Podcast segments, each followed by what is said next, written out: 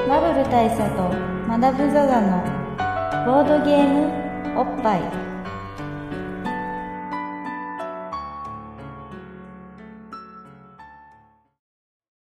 バブル大佐とマダム・ザ・ザのボードゲームおっぱい毎回ドイツ直送のボードゲームカードゲームを一杯やりつつぼんやりざっくりご紹介いたします、えー、MC1 のバブル大佐です、 MC にマダム・ザ・ザですえー、今日はですね、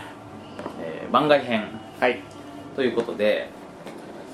あのー、まあどう番外編かっていうのはまあ後ほどお伝えするとしまして、ねえー今回題材にするゲームがですねはいちょっと特殊なゲームなんですねなるほど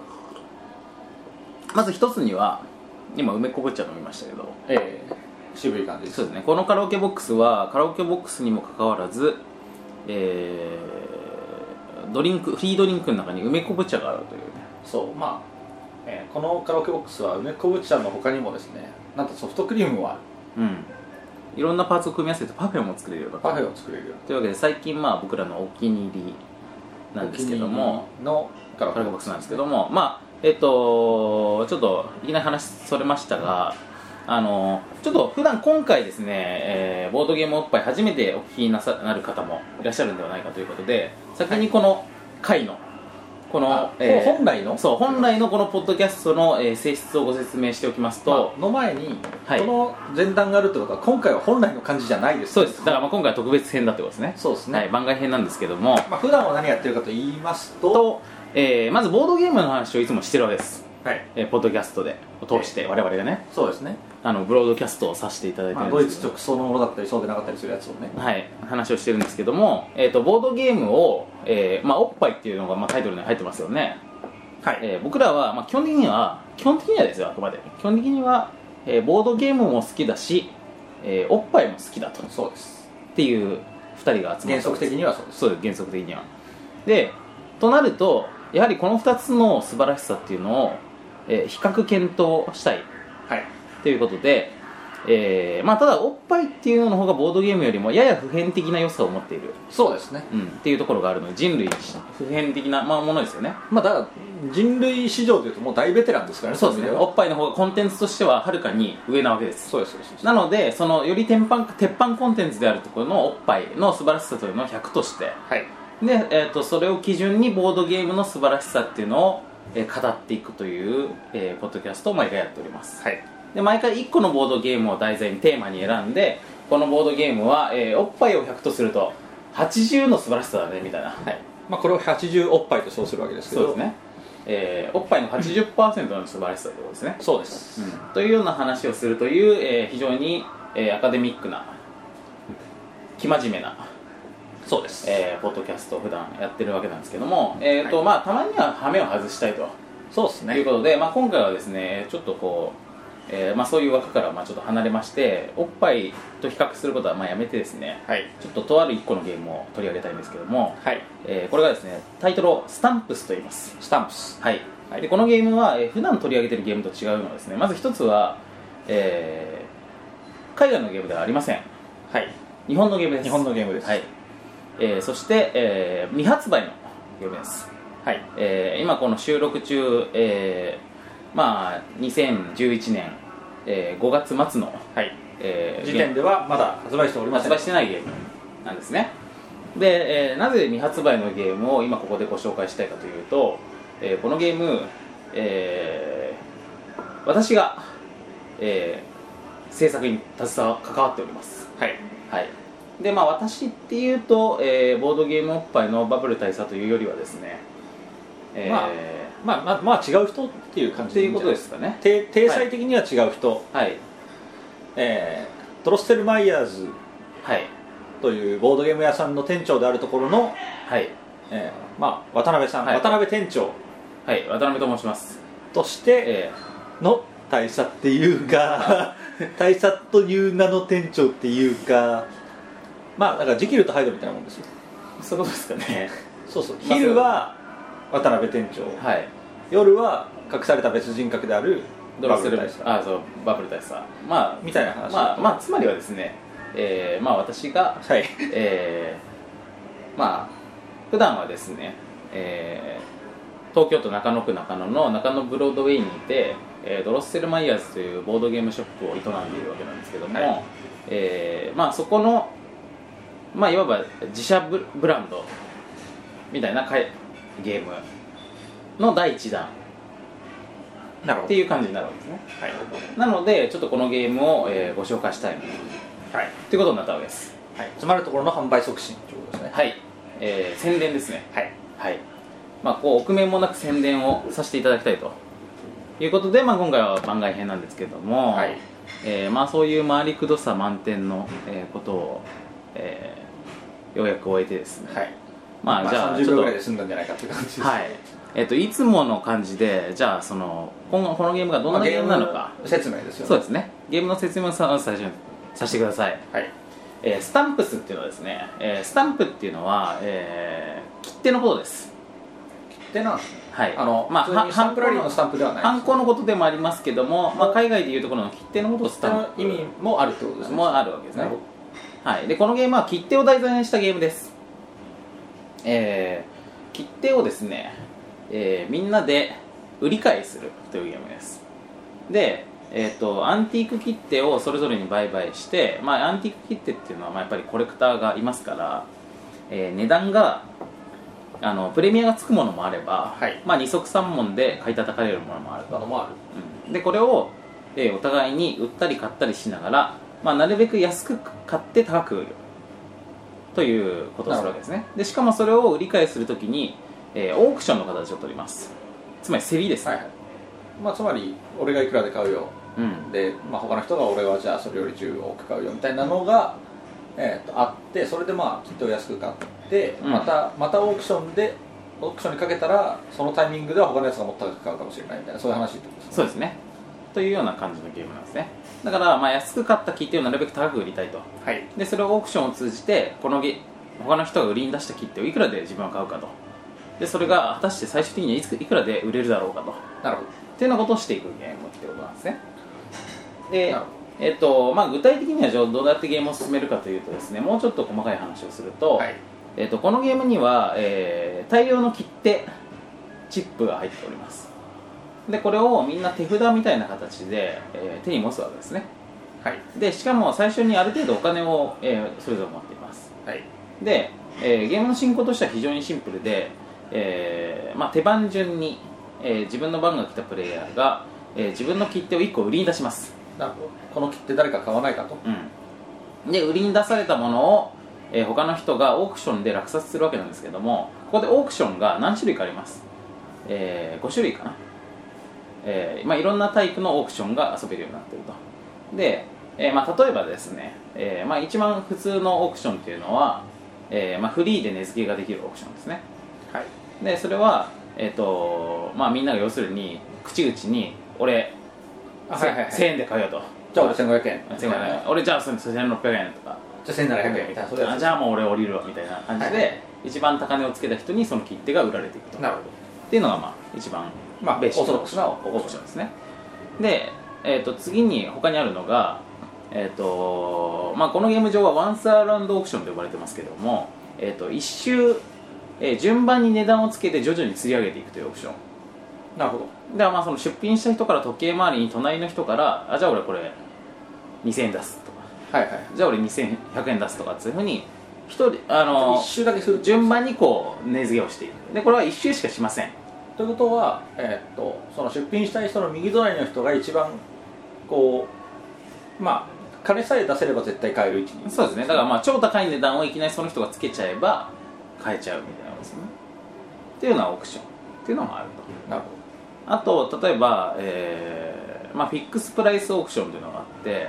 どはいえーこれはですね値段が固定しているオークションということなんですけども、えー、と出品する側、まあ、僕が出品するとすると僕が自身がはいこれ5000円で買いたい人っつってなるほどまあ、値段決めちゃうわけですで時計回り順にじゃあ,、まだじゃあ僕はまだ買買いますとうん、で誰かが買いますっつったらもうそれで終わりなんですあそれで終わりなんなんですで誰もな俺降りる降りる降りる俺買うっていうところ人が出たら、まあ、それでその人が買って終了これも時計回りですかこれ時計回りですなるほどでこれはまあ最初にその出す僕が値段をつけるわけなんですけど僕は逆にまあ、高く買ってほしいからっつっていきなり法外な値段、まあ、10万円とかっつって言ったら降りる降りる降りる降りるってみんな降りてって最終的に僕が銀行にそのお金を払って自分で買い取るっていう謎の状態になるあ持ってるなのったりもすると、まあそんな感じでえっ、とだからまあ変に高値もつけられないよというところながるほどまあゲーム性として面白いわけですねっていうような感じでまあちょっとあのいくつか飛ばしましたけどもえっ、とまあいろんなタイプのオークションが楽しめはいるはいはいっていう感じになってる、えっ、とこのゲームはだからオークションゲームなんですなるほどじゃあ、うんひたすらそのバリエーションに富んだオークションをガンガンやっていくガンガンやっていくその中でお金をゲットしていくみたいなっていう感じですねで、えっと、切手がですね、えっと、切手の中にはバリエーションがあって、えっと、いろんな切手があるんですけどもいくつかのジャンルに分かれています、はい5つのジャンルに分かれていて例えば乗り物の切手とか植物の切手とか、えー動物の切手とか、はいえー人物の切手とかっていうふうにあの分かれてですねでこの切手が、えー、と順番に場にどんどん出ていくんですけどもある特定のジャンルの切手があの一定の枚数場に出たらはい要するに売りに出て誰かが買い取るっていうことが行われたら、あのーゲームが1ラウンド終了になりますなるほどそれは、えー例えばその人物の切手が通算で何枚出たらみたいなそういうことですねそういうこ例えば5枚出たらとかねっていう感じで、えーゲームが1ラウンド終了になりますでその時点であの場に出ているその切手たちっていうのが、えーまあ、みんなそれぞれ買い取ったやつがこう場に出て俺が買った切手マダムが買った切手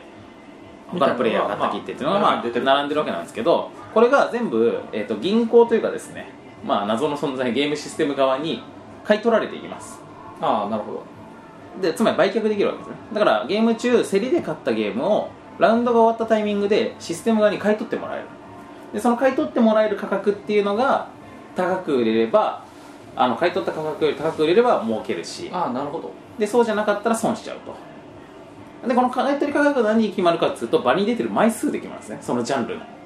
はいはいだから実はその切手のジャンルごとに流行り廃りっていうのがあってああなるほどこあのの切手は流行ってないからそうそですんなに高くは買い取らないよみそうたいうことでいなす場にたくさん出てるっていうのがた流行ってるとみなされるのであのたくさん場に出ている例えば乗り物の切手がこの今回場にたくさん出たとでそれがたくさん出たことによって、まあ、1ラウンド終わったっていうことになると切手の乗り物の切手っていうのはまあ高く買ってもらえるわけなんですねで逆に1枚しか出てなかった人物の切手っていうのはすごい安く買い叩かれちゃうっていうか、まあ、まあただの無料になっちゃはういっはいていうことで、いらないよってことそでうすあねまあ紙くずになってしまうというかねだから2000円出して買ったのに紙くずになっちゃったみたいなことになるとっていう感じでお金を儲けていくっていう感じのゲームですねなるほどでこれを4ラウンドやって最終的にあのそのお金をたくさん儲けてる人が勝ちっていう感じですねでこれ4ラウンドやるごとに1ラウンド目2ラウンド目ってだんだんこのそのついてる値段が積み重なっていくんですよ例えば1ラウンド目であるジャンルの切手、えー建物の切手っていうの建築物の切手っていうのに例えばさ、まあ、30、まあ、3000円の価値がついたとはいなったら2ラウンド目でさらに20 2000円分の価値がつくと5000円5000円の価値があるってことなんですねだあかなるほどらどんどん上積みされていくんでだんだんでじゃあか前い金額が動くようになる前回流行った切手は今回は欲しいみたいな話そうですだから前1回高い値がついた切手っていうのはあの次のラウンド以降もより高い値がつく可能性があるんで人気が上がっていくわけなんですねなるほどただもう1回目のラウンドで使った切手っていうのはそのゲーム中に戻ってこないのであのゲーム中にそのなんか札としては少なくなる数がなくなるあなるほどそうでそうするとレアになっていくんですねだからレアになっていくと同時に値段が高まっていく高まっってていうことで、まあ、そこのところがまあああ駆け引きになっているくとっていう感じで、まあ、こう非常によくできたゲームなんですけども、ほどねはいえー、とこのゲームですね実際にやってみていただくと分かるんですが、まあ、はっきり言って超よくできてるんですよなるほどで、えーとまあ、はっきり言って傑作と言っていいなるほど感じこれのはなかなか大きく出た感じゲームなんですけども、まあ、なんせこれがですね、えー、となんでまあ傑作とまで言えるかというとしかもこのゲームを作るのに関わっているであろう私が本人がねがこういうことを言うかというと、まあ、これはですね、えー、と原作があるゲームですはい、はいまあ話を聞いてて僕は分かりましたけどそうですね、まあ、まだまあ知ってますけどでまああのえっとボードゲーム好きの方々であればまあお気づきの方もたくさんいると思うんですけども、えっとこのゲームはですね、えっとライナー・クニツヤ作のは「いモダンアート」というゲームが、モダンアートですねはい、でこれはもう本当にセリゲーオークションを題材にしたゲームの、えー、と最高傑作と言われてはばからないゲームなんですけども、えーとまあ、こういうしかも90年代のゲームですねだから結構、はい歴史もあるゲームなんですけど、まあ、これの、えーを原作としたゲームです、はい、で今回、えーとまあ、このゲームを、えーとまあ、作って発売しますよっていうのはスタンプスとして発売しますよっていうのはですねえー、と国津屋ゲームズっていう、まあ、そのライナー国津屋さんって、まあ、の事務所事務所から、えー、と正式にライセンスを受けてはいで、えーまあ、日本版というかちょっと特別バージョンを作って発売するということにあになりましたよなるほどっていうのはまあご報告を兼ねてるわけなんですねでまあ要はモダンアート日本語版っていうことでではあはるですよ、まあ、ざっくり言うとにあの日本でオリジナル版のモダンアートを、えー作りましたよと、はっいていうことなんですねなるほでなんですけど今回ですねこの話が、まあ、結構特殊な形態をとっていてどはいまあ、いくつか特殊なところがあるんですけどまず一つはですねえっ、とまあ今ご説明したのでも分かるように、えっと全然変えてますはいテーマはいテーマががだいぶ違うモダンアートっていうのはそもそも、えっとそのタイトルからも分かるんですけどもあれ美術作品を売買するっていう意味でしたよねそうですモダンアートっていうのはまあ現代美術ってことですよねだからあの結構その抽象絵画みたいな感じのまあパッと見でなんかうまいんだか下手なんだか普通の人にはわからないような感じの絵っていうのを売り買いしてオークションの中で値段が上がったり下がったりするというような感じのゲームだったんですよねはいでこれを、えー、と普通日本語版の作りますとか日本版を作りますとかっていうと、あのーまあ、言葉だけ変えて、まあ、一番ミニマムなと言葉だけ変えますよねそのそうですね言葉のところをアレンジするっていうあとモダンアートはですねすごくあの歴史があって人気もあるゲームなのでいろんな国のバージョンっていうのが出てて、そうですねうん、中国版とか中国版中国版現代芸術っていうタイトルで出てますでこれはもう水墨画みたいな絵が入ってますそねうですねであと、えー人気の高いブラジル版っていうのがあって、ブラジル版うん、ブラジル版はかっこいいんですけどこれは本当にかっこいいっていう、まあ、ブラジル版っていうものがボードゲームでこう世に出るのがなかなかないですまああんまないですけどねあの僕らが目にする中では、これはですねブラジルの実際の、えー現代美術作家の絵を集めて、あのーゲームカードにしてあるんで非常にかっこいいんですね、はいという感じで、まあ、各国版が出るときに絵柄を変えるっていうのは割とありますモ割とダンアあーりトのます場合はね他のゲームだとあんまないですけどそんな感じで割とこう今までもモダンアートはか各国ごとに個性あるアレンジをいろいろされてきたタイトルなんですけど今回これをですねあの個性あるどころじゃない感じでそもそも題材から変えてしまっでてタイトルも変えてしまうタイトルも変ええてしまってというようなことをしましたしちゃいましたでまあこの辺のいきさつはまた後でご説明しますけども、はいではまあ一つですねかなり大きく大胆にアレンジしてあると、もうはっきり言ってシステム以外別のゲームと言ってもいいっていう感じになってますはいはいで、えー、と次にですね、えー座組が結構特殊で、はいえーまあ、これプロジェクトとしては、えードロッセルマイヤーズだけでやったわけじゃないんですねなるほど、はいということは共同でやった共同で、はいえー日本の、えーボードゲーム関係の、えー会社、え3社を合同でやっておりますはいはい、まず一つは、えーまあ、ドロッセルマイヤーズですよね、はいはい、でドロッセルマイヤーズっていうのはこれあんまり知られてないような気もしますけども、えー実は株式会社ドロッセルマイヤー商会という株式会社が母体になっておりますなるほどまあ、これの、えー、と代表取締役が私っていうまあそうなんですけど、まあ、ちょっともうマッチポップまあ、 じゃがじゃがぷぷってなりますけど、はいまあ、そういう感じであの店舗の名前がドロッセルマイヤーズボードゲームマートっていうお店なんですけど、はいこれを経営してる会社としてはあのドロッセルマイヤー商会はい、ドロッセルマイヤー商会っていうねあの結構あの中二感のあるねはい名前の会社をなるほど私がやっております、まあ、自分ではかっこいいと思ってつけてるんですけどねええはいもちろんそれが中立ってもんですねそういうことですで、えー、と次に、えー、オインクゲームズはいあのえー去年はゲームマーケット直前にストレイシーフを取り上げまそうでしたすが、えー去年のゲームマーケットでストレイシーフっていうゲームで、まあ、ボードゲームデビューをしたデビューをして、このボードゲームおっぱいでもあの、えー番外編としてそうですね紹介させていただきましたねご紹介をんですでその後、えー、と秋のテーブルゲームフェスティバルのタイミングでけどでえー、藪の中はいというゲームをして、これまた、あのーネット上で、まあ、けんけんがくがく賛否両論、まあ、賛否両論、うん、果たしてこれはゲームなのかっていう話もあったり、話がまあ超面白いですよという話もあったりまあ、ストレイシーフともどもあのいろいろ話題を呼ぶことの多い、そうですね、えー、オインクゲームズさんではあるんですが、うん、まあじゃあそこが 2, 二社目というかそうとも組んでおりますと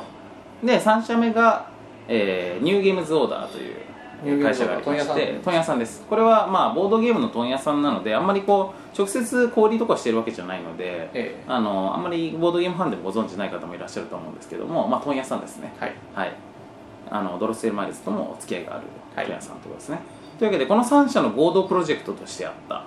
ことなんですねなるほどなので結構大きなプロジェクトと言えると思いますあの日本のボードゲーム開発の中ではそうですそうよですねで、えっと役割分担としては、えーまあ、これいきさつにも絡みますけども、えーまずニューゲームズオーターさんの方でもともとその国津屋ゲームズそはのもともとのライナー国津屋の事務所と、あのお仕事上これまでの付き合いがあってはいでその中で日本語版を作りませんかという話があったわけなんですねはいでそのお話っていうのを、えーこちらに持ちかけていただいたとはいあのいしやりませんかとで、えーっていう形になりますだからこれは発端ですねで、えー、と実際にゲームを作ったのは、えードロッセルマイヤーズとインクゲームズで作ったんですけども、はいえードロッセルマイヤーズというか、まあ、わ私ですね、えードロッセルマイヤーズ渡辺がもともと僕は前職がテレビゲームのプロデューサーをしていたというのもあるんですけども、まあ、今回もなのでこのプロジェクトの、えー総合プロデュースみたいなことをさせていただいてます、はいでまあプロデュースって何なのっていうのはまあいろいろあるんですけどもまあいろいろやっておりますはいで、えーオインクゲームズさんの方は、えーアートディレクションをやってくれてますでオインクゲームズのゲームっていうのはもともとですね結構こう筋の通った、えーデザインそうですねが定評はあってですねまあかっこいいわけですよでセンスもいいわけですよなので、えーまあ、今回そこのところを、えーそういう感じで筋を通してもらったとはいということでございますねでまあボード、まあ、ボードゲームファンの方だったら分かると思うんですけどボードゲームにとってのそのデザインっていうのは単にかっこいいとか美しいとかってことだけではなくって、まあ、遊びやすさとかそうですねあのね、ゲームとしてどう盛り上がるかってことにもすごく関わってくるので、まあ、はいその辺まで含めてゲームデザイン的な見地でアートディレクションをしたのがオインクゲームズ佐々木さんとはいうい人ということですね、というわけで、まあ、そんな感じで作りましたなるほどはい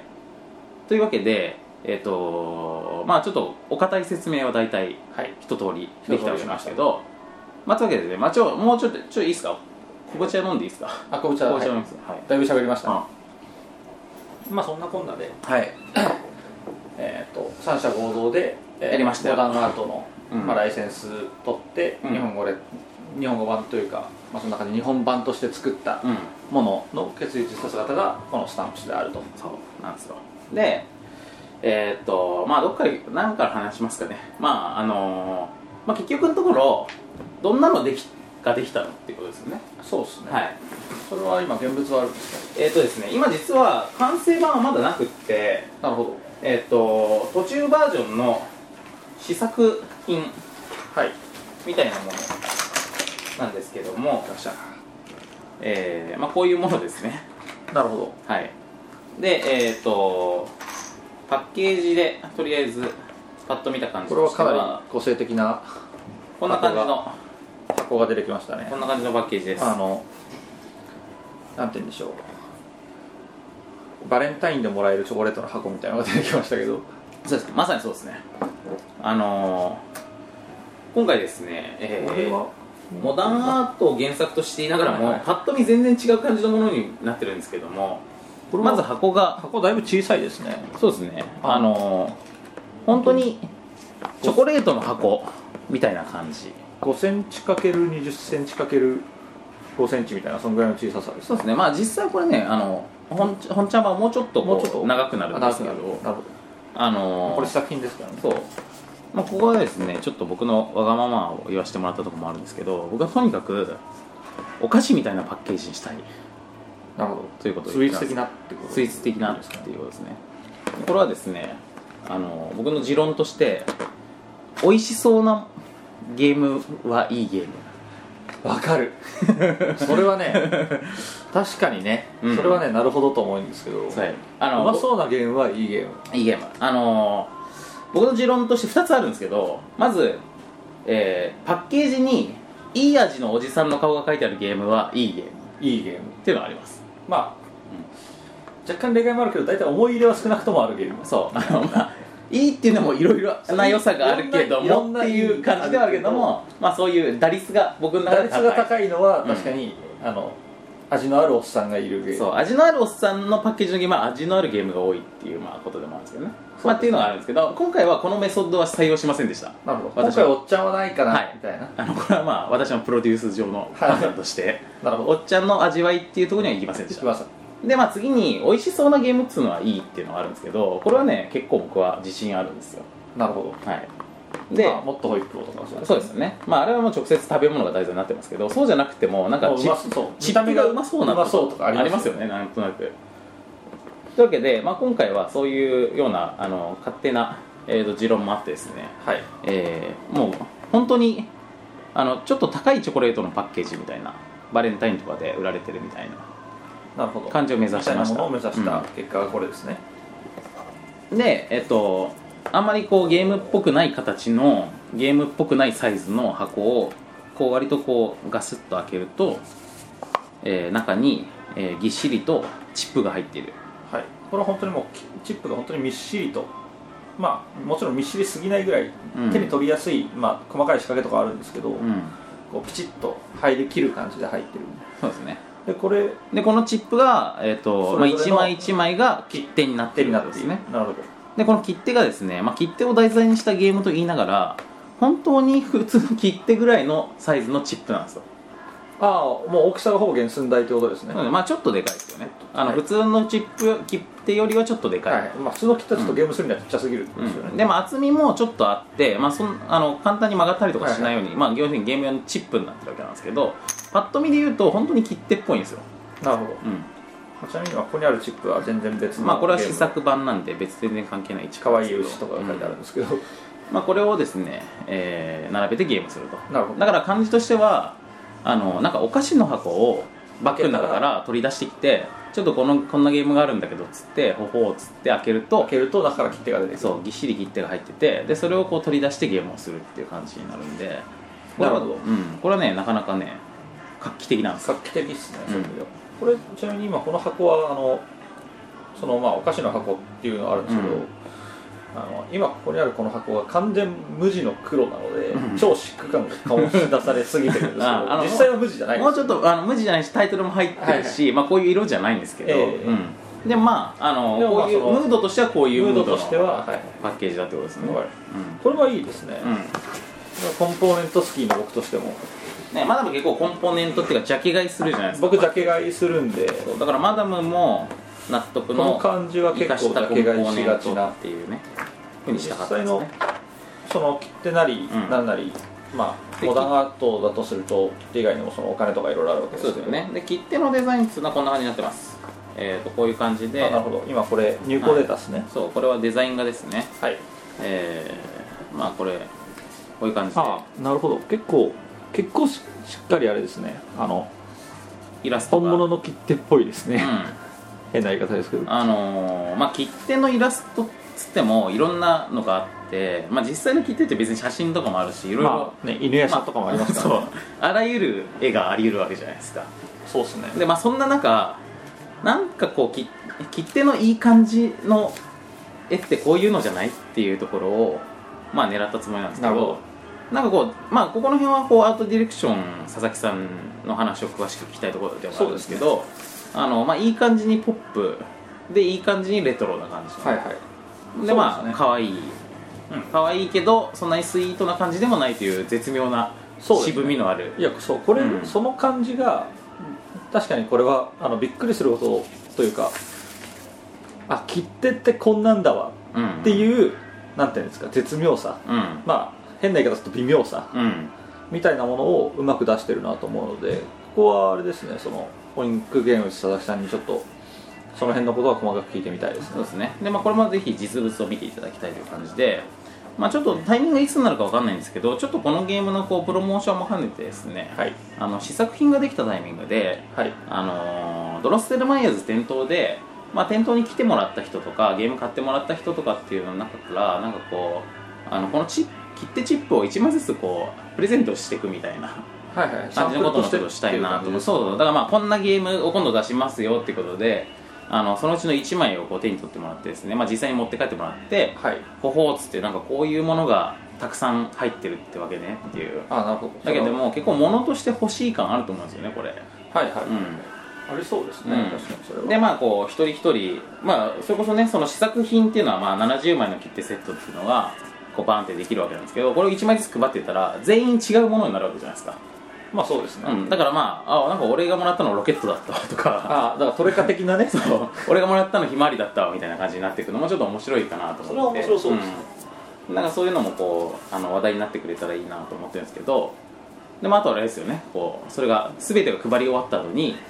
まあこれを全員集まると一つのモダンモダンとかスタンプスがなるほど70人でしたっ70人け70枚ですねまあ里見発見伝的なね、はいはいはい、感じでねまあ、あるいは水光伝的なね水光伝的なこともできるとっ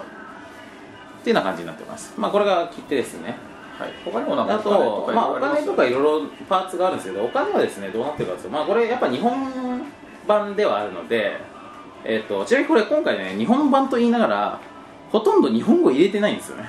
文字は全然ないですそうねほとんど英語だったりとかして、その辺はね、僕のまあ、あの、勝手なあれですけども、その、なんかボードゲームやるときって、別に必要以上に日本語入ってなくてよくねって思ってるんですよ。それはね僕も日本語版あだからそんなにだからまあこれはよく言語依存っていう表現をされますけど、うん。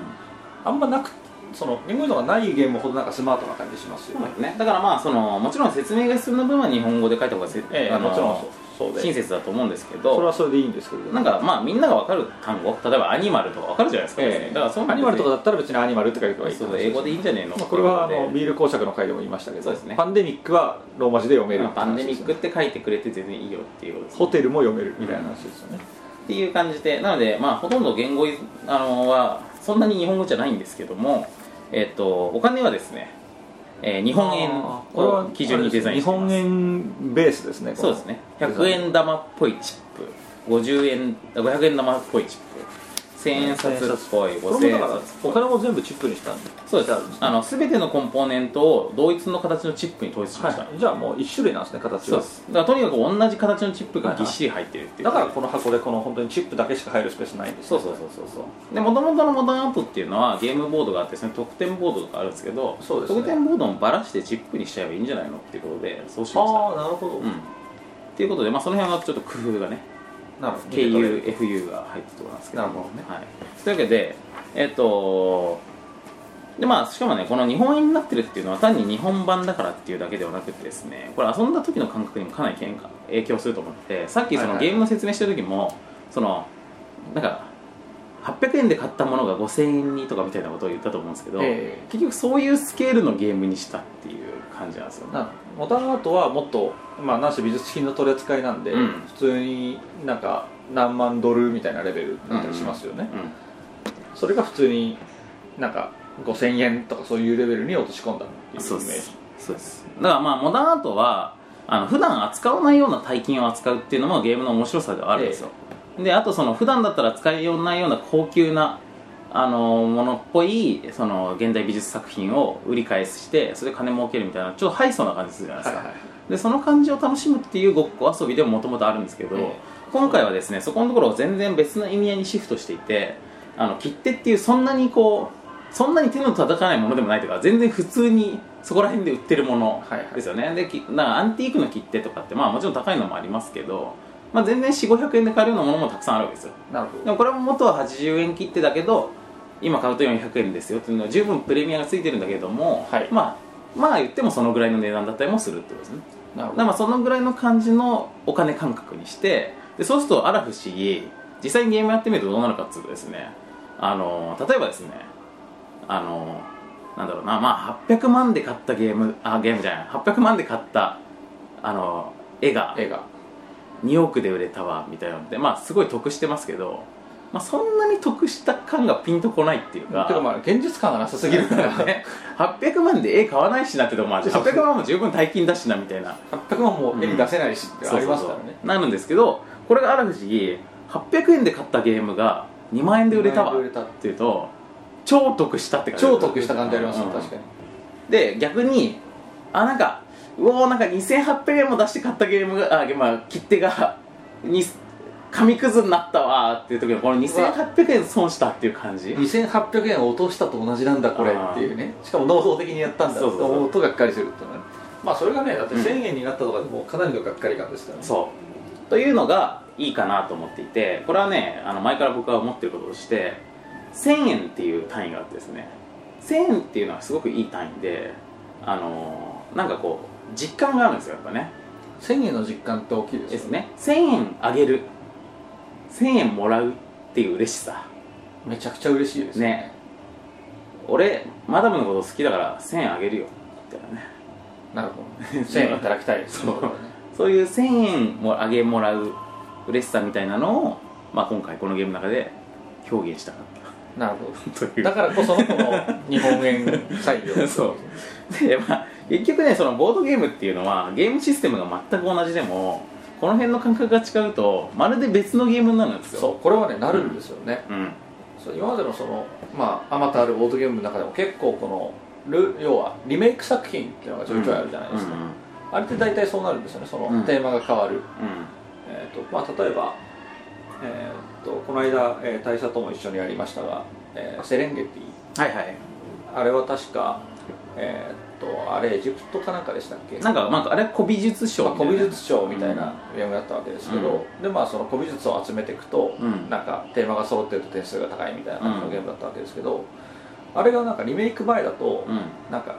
ギャングかなんかなんですうよ、ん、全然関係ギないャングというかマフィアですかうら、んねそうそのマフィアのファミリーがどうこうみたいなゲームなんで全然イメージそっちのリメイク元はやったことないですけど全然イメージ変わると思いますし、例えばまあ前モバイルの取り上げました、うんロストシティとケルトもそううでんすよね、うんまあそうですねロストシティは遺跡探検をしていくっていうロマンのゲームですけどケルトは、えー、とケルトっぽい模様の書いてある石を置くゲームでしたねそうまあそれもある意味また別のロマンがあると言えるでもないけどもかなり抽象的なそうそうそうそう、はい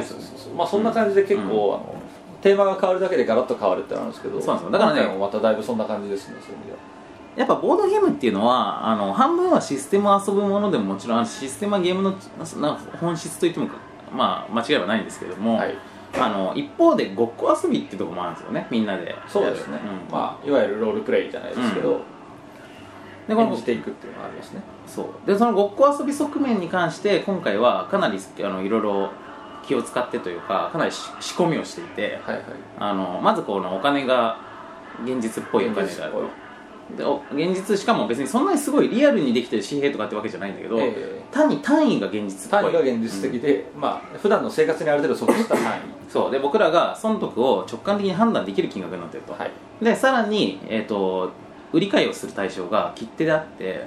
切手っていうのは、まあ、手の届く存在だしどんなものかもみんなよく知ってるし、はいはいはいまあ普通に郵便局が買えるものでもありますしそうですねでまあかっこよかったり可愛かったりとかもするとはいでしかもこれがこのゲームの中でチップとして入ってる時になんか割と本物っぽい大きさ割とそれっでぽく見えると本物っぽいデザインのやつが入ってるとでえっとまあ、本物みたいにペラペラだとゲームができないんで、ええまあ、ちゃんともちチろんップになってビシッって感じになってるんですけども、まあ、これをゲームのて実際にですねこうなんか飲み屋とかで、まあ、これをテーブルの上にバラバラっと広げてゲームしてるとなんかちょっとパッと見に見るとあれなんかあいつら切手をゴニゴニやって何やってんだろうっていう感じに見えるなるほどうん、普通にテーブルの上に切手を並べてるように見えるっていうねはいはいでこれまたねそのだからごっこ感としても満点だし、まあ、さらに言うと周りから変な目で見られないあなるほど遊びやすいわけです遊びやすいですね、だからそのカードを持って、まあ、あとモダンアートっていうのは、うんそのえーっと仕切り板っていうか、うんこうまあ、自分の手元を隠すためのこうう紙の遮蔽物があるんですけど、うんああいうのを出してると確かに何やってるんだ感はものすごく出ますそうあれだ特殊なことをやってる感っていうのはすごい ああいうのさやっぱゲームやってない人から見るとまあキーに映るじゃないですかどう考えても、まあ、かなり特殊なうんことをやってるなって感じにはなりますし、モダントはですねその自分の前に自分の持ってるお金を隠すためのついたてを置くんですよねそうですね追加です、うんでそのついたてが、えっと美術館のような形をしていて、ええまあ、みんなが美術館のオーナーですよみたいなことでもあるんですよねそうですねで俺はなんかポンピドゥセンターのっぽい美術館持ってるとか俺は、まあ、日本のなんか国旗のついてる美術館持ってるみたいな感じで、はいまあ、それもごっこ遊び感ではあるんですけどああいうのって、まあ、気分は盛り上がるんだけどなんかよそで遊びづらいでしょそうですね、うんまああのファミレスとかで遊んでるとお客様って言われやすい感じしおます、客様ンポンポンって、その目立ちっぷりねがね肩をポムポムされますポよンねポンされますよね、うんでこれが今回の場合はそうではないと、はいはいはいねまあ切ってみてんだなぐらいのな感じになりますでこれはですね、まあ、正直に言っておきますけど、あのー人によってはですね例えば切手今までそのモダンアートでカード状になってたものが全部切手状になっててちっちゃくなってるんで本当にちっちゃくなってるんで、はいはい手に持ちづれえよとかあの束でホールドしづれえよとかはいはいって思う人は多分いると思うんですよそれはまああるかもしれないあると思いますでえっとあとですねその今回ついたてみたいなものをなくしてお金を隠すものがありませんはいですが、まあ、お金はその分そのチップになってて裏返しておけるようになってるので前はコインだったんですよね、はいでコインでまあ色で判断するやつなんで、まあ、見えるといくら持ってるか丸バレだったんですけど、まあ、裏返しに置いといて積み重ねておくことができるとっていう感じになってるので一応金額はかぶ隠せるんだけど、まあ、これもすごい厳密に言えばあの何枚持ってるかとかどういう束で置いてるかとかも隠したいっていうのが本当にガチなゲームをする時の真理だと思うんですよなるほどだけど今回はそこのところをあえてそういうふうにしてませんあなるのほどついたてがないで、えっと手にもちょっと持ちづらいかもしれないちっちゃいからであとそのお金もあのなんとなくざっくりとあいつなんかたくさん持ってんなみたいな雰囲気はは見いえはいるはいっていう感じになってる、でもそれがたくさん持ってる小銭たくさん持ってるのかもしれないしええね少ししか持ってないようだけど万冊しか持ってないのかもしれないしというような感じで、なるほどまあ、その辺も厳密には本当は分かんないですまあという感じで今回はですね結構その辺をラフに遊んでもいいんじゃないのって感じですよねなるほどざっくり遊べるようにといかそうです割とざっくり遊んでくださいというメッセージになってますであのーまあだから本当にガチな人は仕立てを作ってそうねまあ、自作してみたいな人がいてもいいしその場でその自分の持っているノートノートなりなんなりを iPad なりなんなりをはいはいガンって立ててそれでやってもいいかもしれないけどそれがむしろちょっと浮いてる感じになるっていうことになるはずです まあそうですね、うん多分で、まあ、今回ですねだからそこのところのゲームの遊びやすさってやっぱり僕はゲームの遊びやすさっていうのはゲームの中でも非常に大事だと思うんですけどあの遊びやすさって別にそういうこう本当に手に持ちやすいとかあのめくりやすいとかそういう一義的なことだけではなくてですねあのこういうなんかこう公共の場で出してもなんかちょっと変な感じがしないと気まずくないとかですねあとこう友達でこれ結構ボードゲーム好きな人だと誰でも経験あると思うんですけど友達が何人かで集まってますとでちょっとワイワイやってますとでちょっと場がちょっと慣れてきたかなここでみんなでゲームでもやったらピリッとしまってすげえ面白いんじゃないかなっていう時にこれをバッグからおもむろにごそっと出してちょっとこのゲームこういうゲームが最近あんだけどやってみないっつってこれ面白いんだよって,、はいはいってことをまあレコメンする瞬間っていうのはみんなあると思うんですよねなるほどでこの瞬間の出しやすさあのね、うんそうそこね本当出しにくいんですよね、でここで、まあ、我がボードゲームおっぱいでもリスナーの方で、はいえっと以前「リクジット」というゲームをね、はいあの知ってありましたねまあ、フランス製のねフランス製の可愛いしおしゃれなかっこいいゲームなんですけども、まあこのゲームを合コンでやったところまあ、まあ、すごく受けてあの全員分の携帯メゲットしましールたメールこうメールアドレス交換率100%って言ってました、おね、誇りましたってねありましたよねありますで今もそのうちの一人とは交際がみたいなほにゃほにゃみたいな感じになっててほほうっつってこれはまあ本当に朗報としか言いようがなかったんですけこれどは素晴らしいと思いましたけど、ただこの話を聞いた時に我々の脳裏によぎったある疑問そうこれは本当大きな疑問なんですけど、うんちなみにディクシットってゲームは箱が結構でかいでかいですあの3 0ンチ× 3 0ンチぐらいはありますぐらいはあります、でまあ結構見た目もまああの幻想的ではあるけれども派手ではありますまあそうですよねあさりげなくはないですよね少なくともでこれをこの結構でかい箱を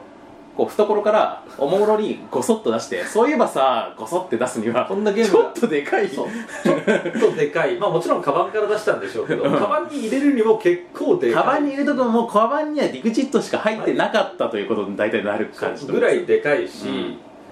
それを合コンでこれを出す勇気、うん何でしょうねガンプラぐらいありますよ、ありますありうんます、余裕でありまマすスターグレードぐらいあります、結構でかいです、うんそうそれを出す勇気ってのもあります、ね、そうっていうようなことをまあ常日頃まあリスナーのこともねあの心配している我々なの我で々としてはねうん、ここでだからそのねひょひょっと出しやすいとでお何このゲームなんかあなんかちょっと可愛いお菓子みたいなパッケージあった時にでこれあなるほをど何何ってなってゲームには見えないわけですよねでこれをおもろに開ける開けるでで開けるとそこにミぎシっッとしなんか入ってりなんか入ってでるでこう取ってみるとなんか切手みたいなものがたくさん入ってる、はいでこれを使ってゲームするんだよってなった時にこれはすごくスムーズに入れるしすごく引きがあると思うんですよねなるほどってなりますよね、でこれもゲームの遊びやすさだってことです一つのああなるほどねあのみんなが 最初にちょっと前のめりになってくれるってだけでもゲームっていうのは本当に遊びやすいんですよそう確かにつかみってやつですよねそうだからっていうことでねそう確かにねこの箱でのつかみ性能ってのは結構高い気はするんでうん、すよ、だからまあそういうことをすごく頑張ってきましたでまあこのゲームはですねだからえっとまあ一応そのいろんな人がいろんな視点でまあその3社で作ってるのでそれぞれにそれぞれの意図がつあって作ってると思うんですよねでまあ例を挙げるとえっとまあ、例えばそのニューゲームゾーダさんの方っていうのはですねすごいモダンアートが昔から好きなんですはいあの本当にガチでファンなんですねで本当に至高のゲームとしてはいあのまあ崇めてるわけですねでまあそれがあってあって、えっとそういう思い入れもあって今回の話があることでもある、まあでも僕も佐々木さんもねあのウィンクゲームズのはい僕もモダンダももと好きだし僕もその中国版も持ってたりブラジル版持ってたり、まあはいコレコレクターってほどじゃないですけど、まあ、いろんな各国版持ってたりとかしてやっぱ好きだからまあ参加してるんですけど、はいまあ、その中でもひときわニューゲームズオーダーの方っていうのは、まあそこの思い入れが深いんですよはいオリジナル版へので、えー、と佐々木さんっていうのはやっぱりこう、あのーゲームを、まあ、作ってる中できっとデザイン的なこだわりっていうのはもともとあってはいで、まあ、そういうこだわりのもと作ってると思うので、まあ、そういうことをまあいろいろ考えながら今回のことやってもらったと思うんですけどで、まあ、僕はですねあのどういうスタンスかというと、まあ、やっぱプロデュースっていうことで言うとですねあの、まあ、一つはやっぱりドロッセルマイヤーズっていう店をやりながらあの作ったものとしてあのドロッセルマイヤーズで売りたいものなるほどっていうことをすごく考えたわけですねだからドロッセルマイヤーズっていう店においてこういうのがあるといいなって前から思ってマッた、チングするものってことですね、でまあなかなかジャストのものっていうのはなかなかないのであの価格にしても内容にしてもパッケージにしてもこのぐらいこういうものがあればいいなっていうのが作ったつもりなんですね、でもう一個はやっぱりこう自分があのーまあ今までこう10年ぐらいね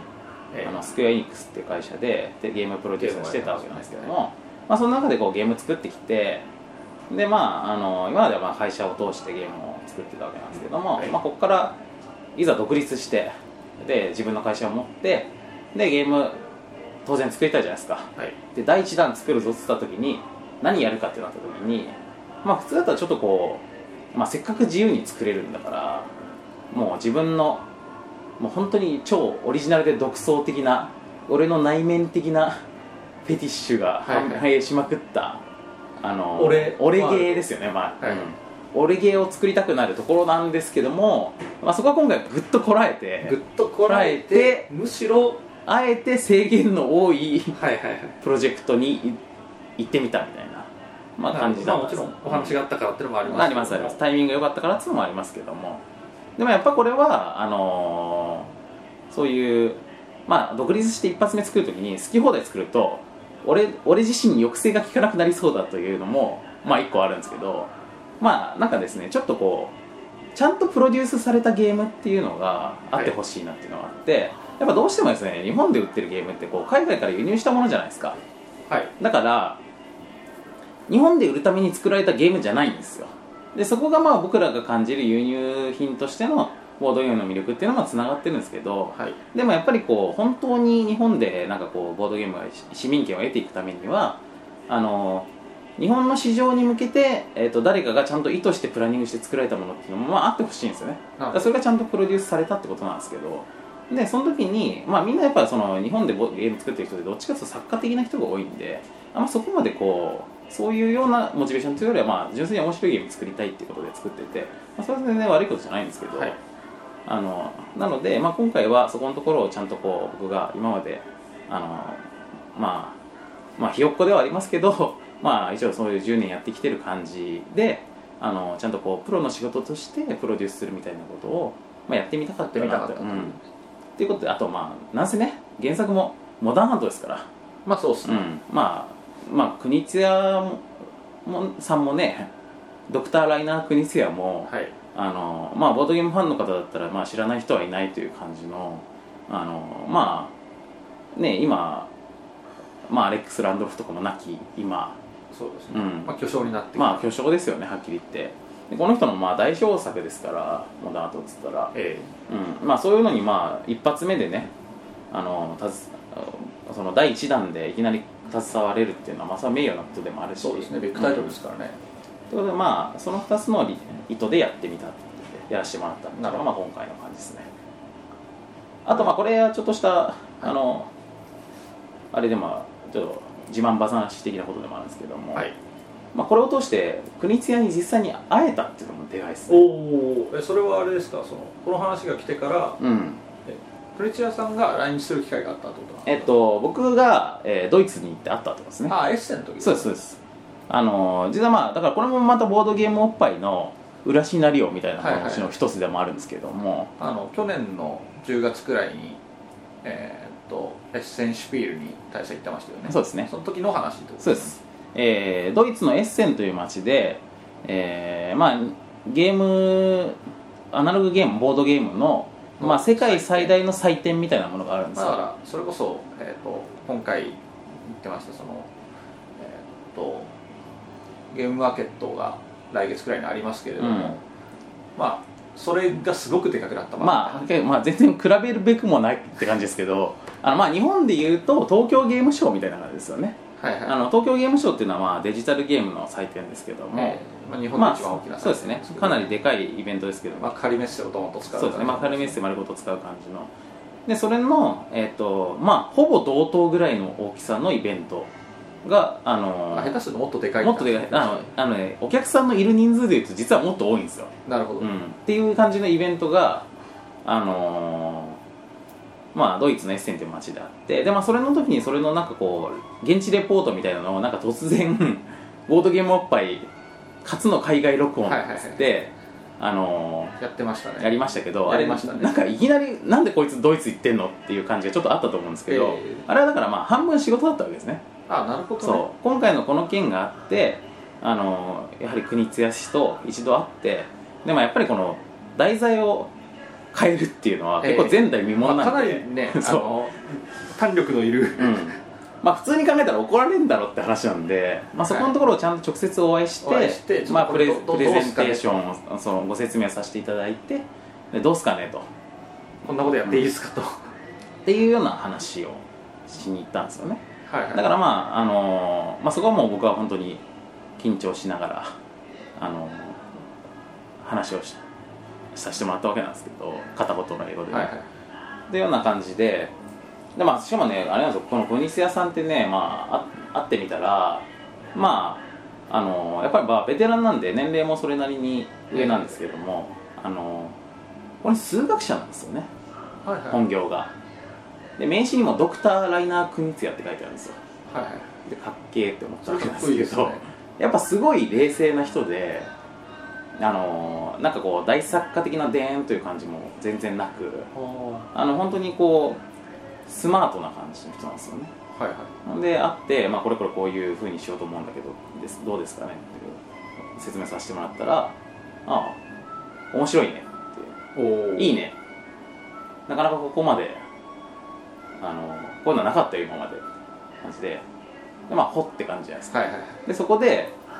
でもここはこうした方がいいねっていうのは、まあ、いくつかご指摘があったんですけどおうおう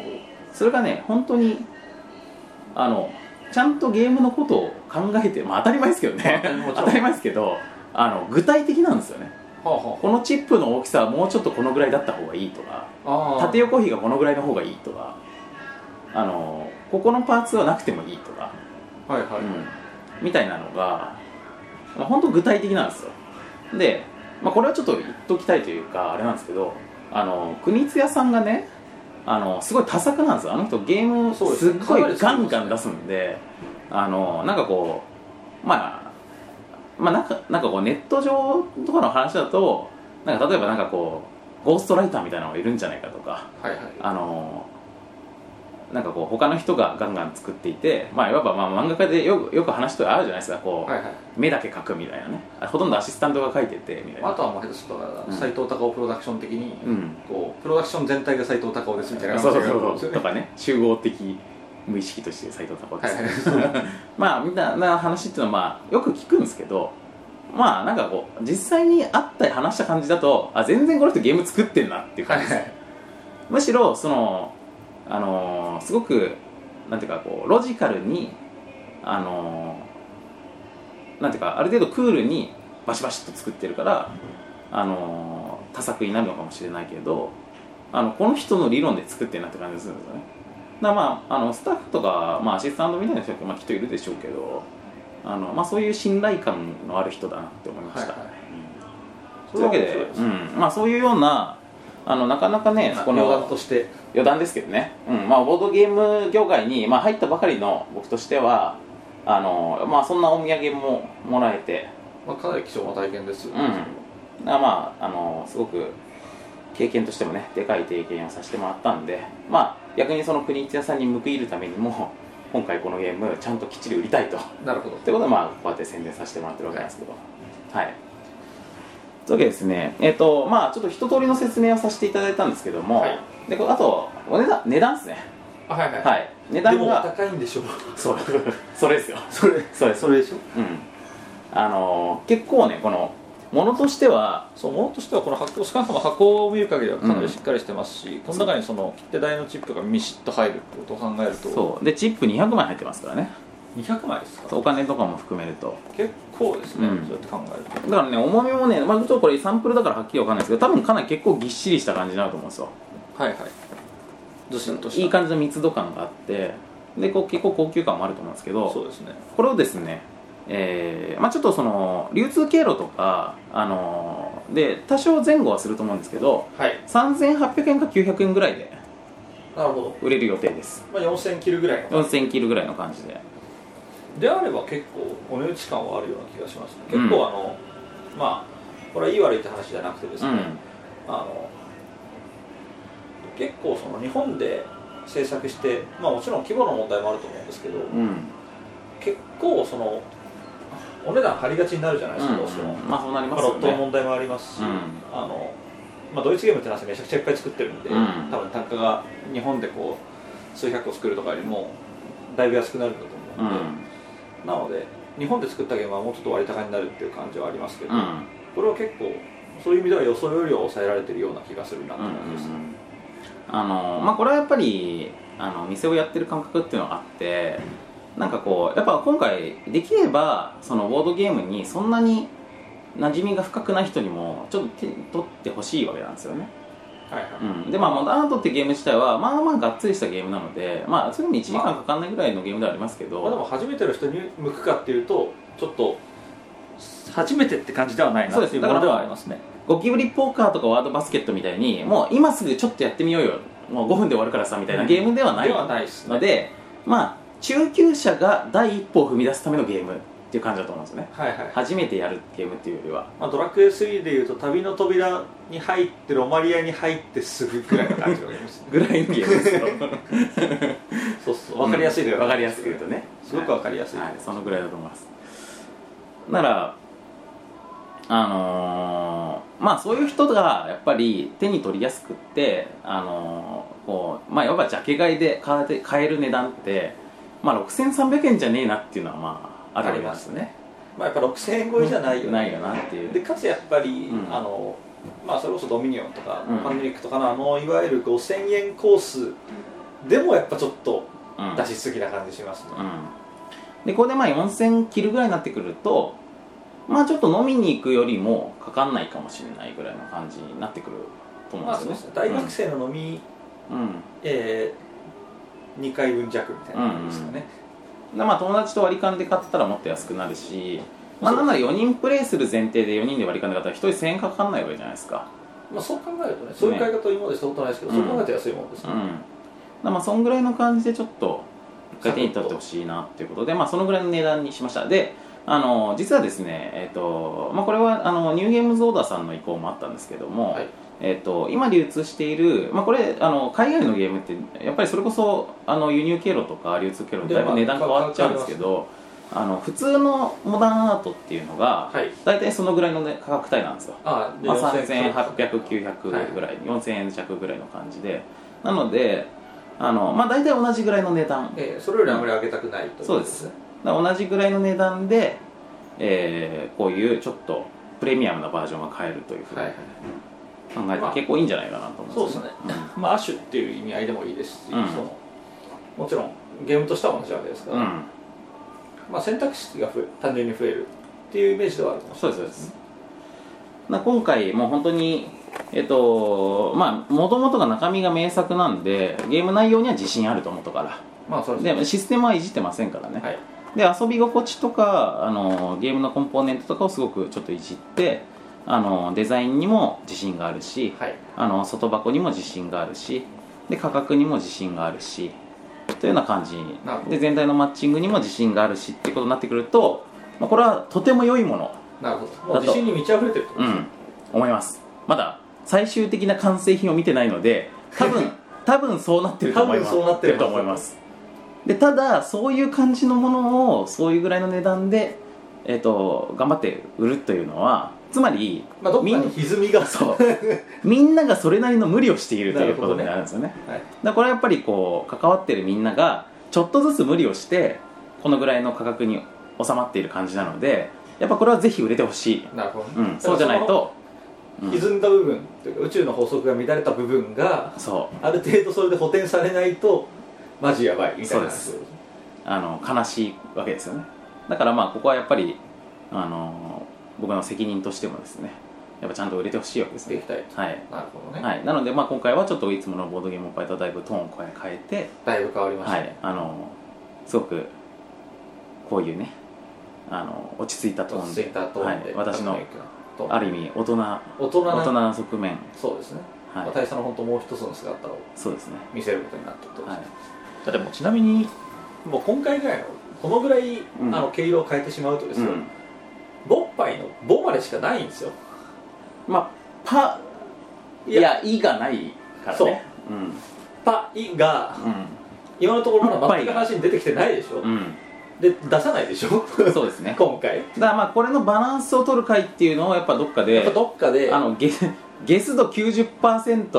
ボードゲーム度10%みたいな回を出そうさないと近々出さないとそうバランス取れなくてこれやっぱ宇宙の法則がねそう乱れてなんかこう体がバーってなったりするでしょだか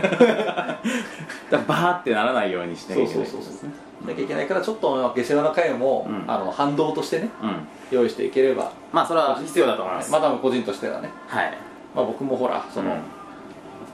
まあいつも通りっていうか傍観者で有名なマダムですから、うん今回のその三者合同プロジェクトもなんせ3社なので僕という4社がいない のでそうやっぱここら辺すごいよねそのマダムの一貫して直接関わらない姿勢一貫して関わらないっていうのは、うんまあ、僕のこのね、こうスタンスを象徴してる感じでもあるんで、そうですねまあ、だから今回もまあい一、うん人の客としてねうんあのちょっと手に取ってみて買ってみたりしようかななんてそうそうですねそうそうそう、うんまあ、このぐらいしか言えないぐらいの傍観者なので、この辺はでもマダムのこの辺のスタンスってのは逆に信頼できる感じはするよ ねなるほどね、うんまあ、ジャーナリズムですよね、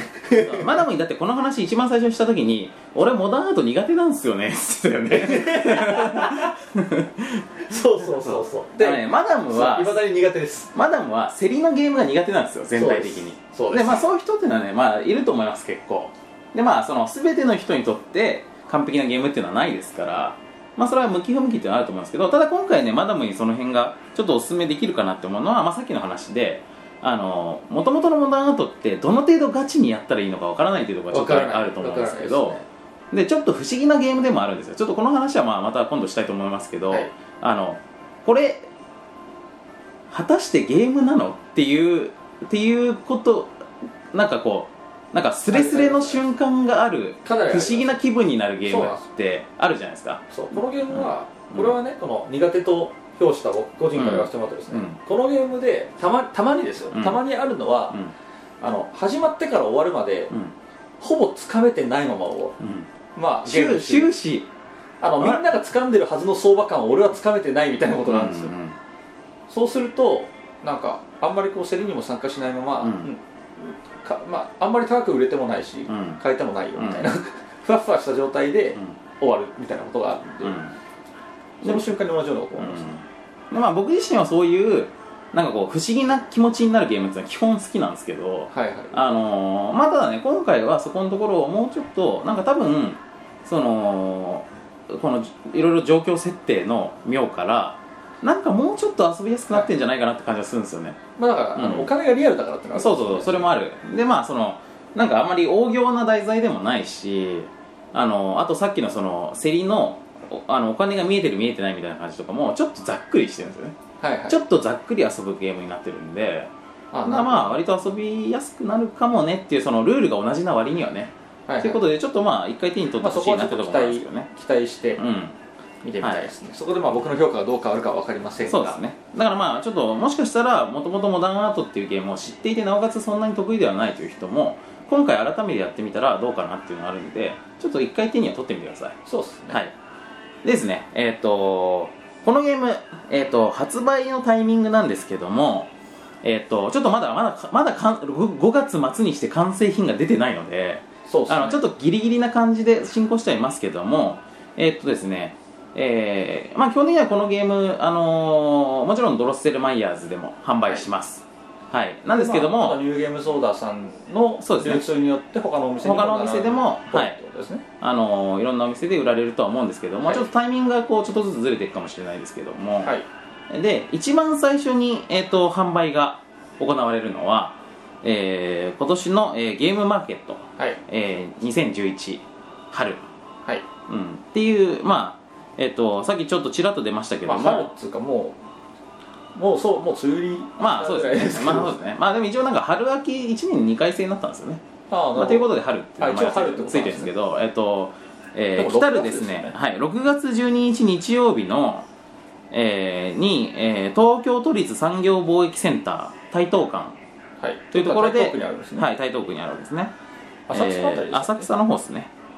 でああのあるイベントです、まあ、ゲームマーケットであの検索していただければすぐ出ると思うんですけども、はいえー、とここにですね、えードロッセルマイヤーズブースと、はあいとインクゲームズブースが出ますはいでそのどちらでも売られる予定ですはいなので、えーとまあ、ぜひ一回手に取ってくださいはいで、えーぜひそのゲームマーケットに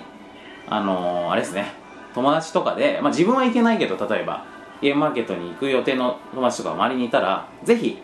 あの頼んでおいて、はいはい、なるほどねお土産に最適お土産に最適、はいちっちゃいしそうですあのまあ何人分買っとくみたいなはいはいはいのも全然ありですなねるほどね100人ぐらいね、はいあのーまあ僕もたまにやりますけど不不況買いってすることは教会ねありますよね、はいはい、これは人にあげるよみたいなそうそうそうそう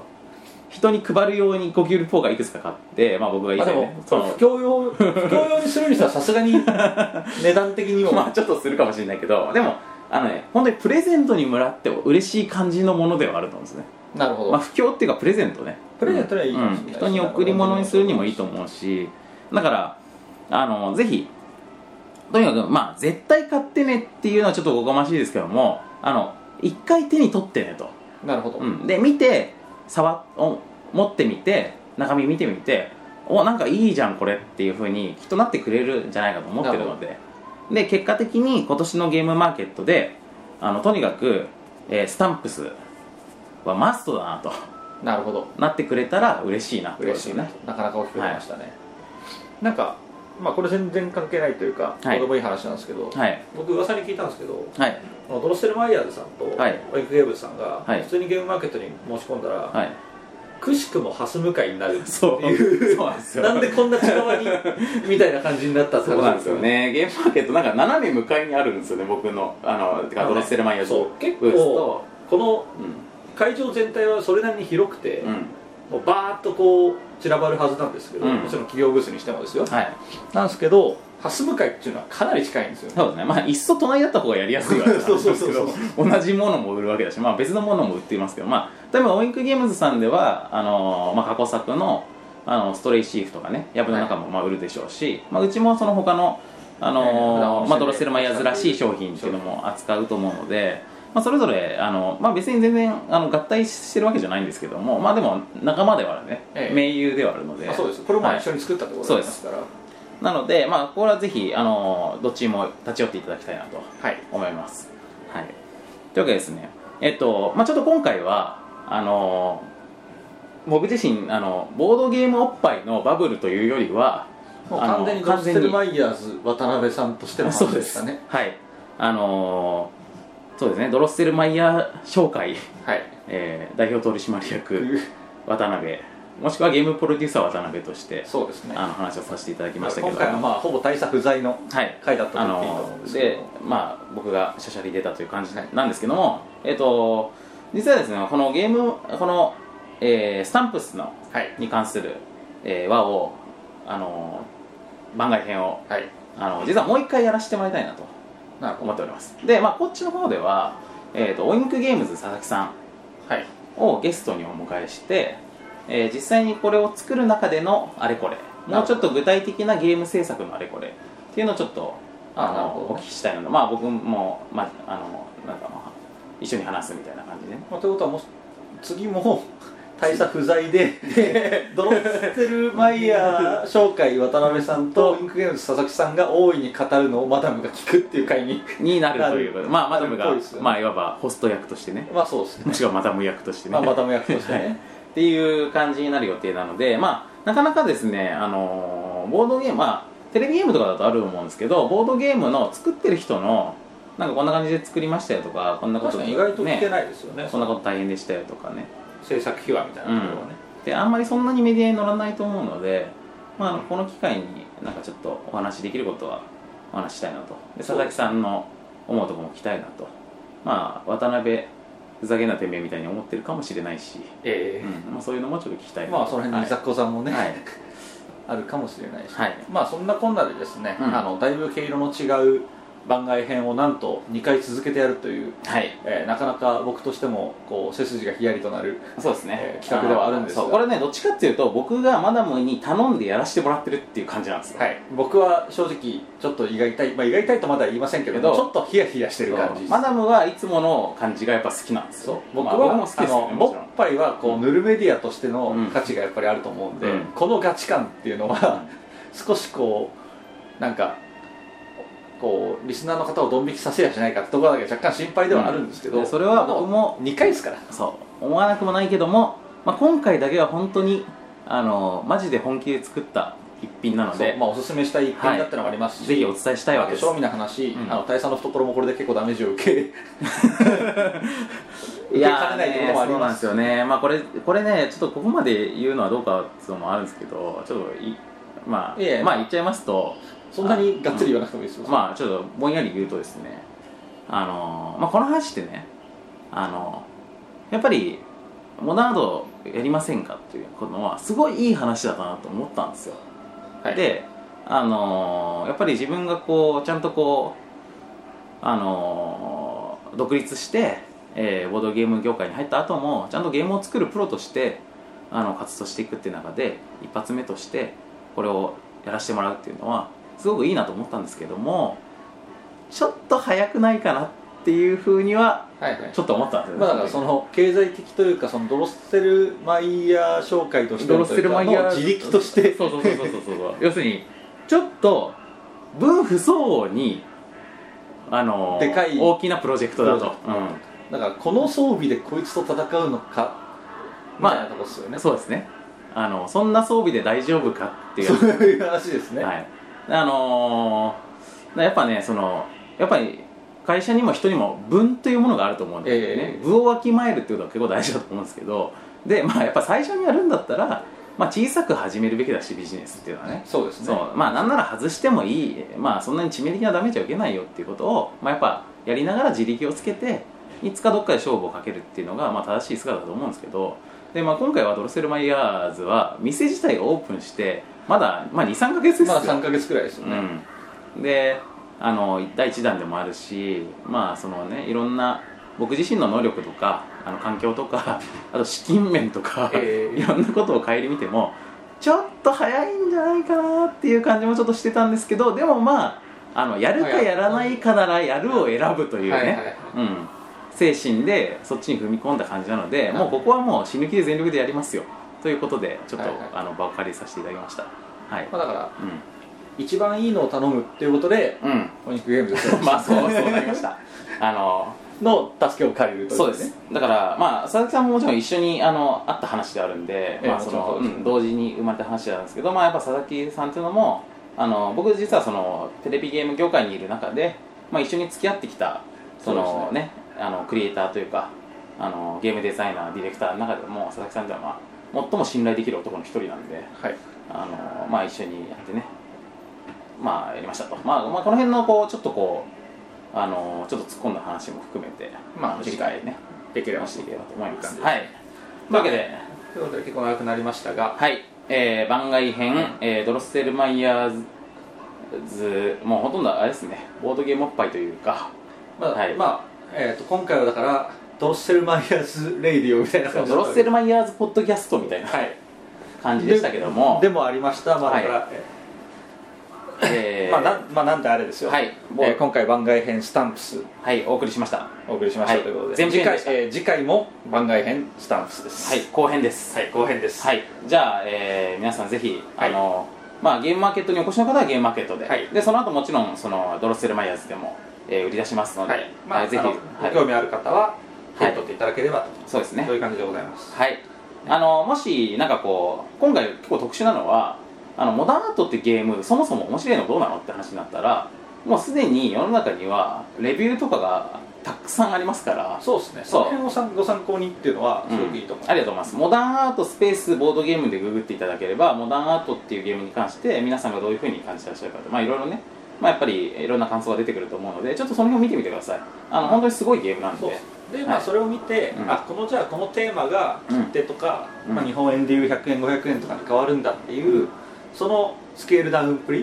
を頭の中で想像してそうあ意外とありかもそうみたいなあなんかそれ可愛いんじゃねえのそうそうそうっていうのとかねまあそうオそういラうのがあればオラワクワクしてきたぞそうそうそうまあそういうのをちょっとこう、うん、あの頭の中で繰り広げつつ、うんまあ、ご検討っていうのはいいんじゃないでしょうか、はいなんてところで、ははい、いありがとうございます、あとはまあなんかこう僕のねこのヒヤリとしているうんマダムに対しての、まあ激励とかね、まあたまにはたまにはそうそうそういいんじゃないのそうなんか「マダム頑張れ」みたいなメッセージも、